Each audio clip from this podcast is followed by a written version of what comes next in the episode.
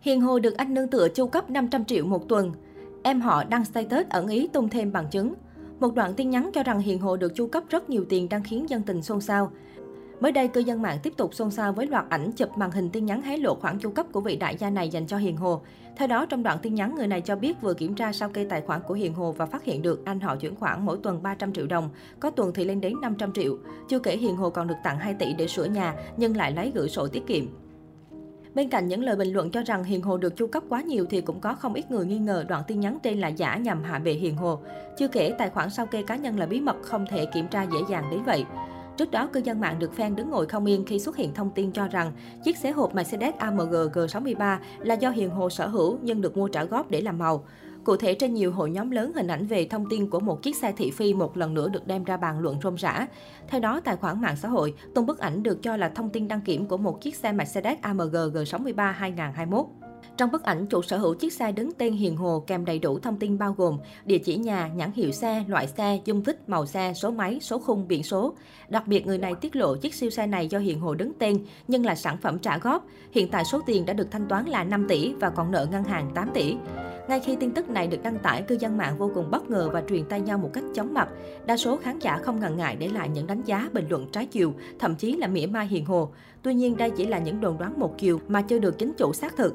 Gần một tuần qua, Hiền Hồ là cái tên chiếm sóng trên mọi diễn đàn bởi ồn ào liên quan đến tin đồn cặp cài đại gia U60. Xoay quanh lùm xùm này, hàng loạt hình ảnh ôm ấp thân mật giữa nữ ca sĩ sinh năm 1997 và nam doanh nhân được công khai gây bão trong cộng đồng mạng. Thậm chí cả hai còn check-in từ nhà hàng khách sạn cho đến sân golf. Ngay sau đó, ông Hồ Nhân, nam chính trong ảnh lên tiếng phủ nhận việc có tình cảm với Hiền Hồ, khẳng định cả hai chỉ nương tựa nhau mà sống, càng khiến vụ việc được bàn luận rôm rã. Đồng thời, nhiều người đã đặt dấu chấm hỏi lớn cho nghi vấn chỉ là anh em mà ông Hồ Nhân giải thích. Ở một diễn biến khác, em họ Hiền Hồ mới đây cũng có động thái lạ thu hút sự quan tâm từ dư luận giữa lúc chị gái bị ném đá. Cụ thể trên trang cá nhân, em họ Hiền Hồ đăng tải status kèm con số 50.000 đô cùng hai chữ not over, tạm dịch chưa hết. Đặc biệt dưới phần bình luận, em họ Hiền Hồ còn viết coming soon 27 tháng 3 năm 2022.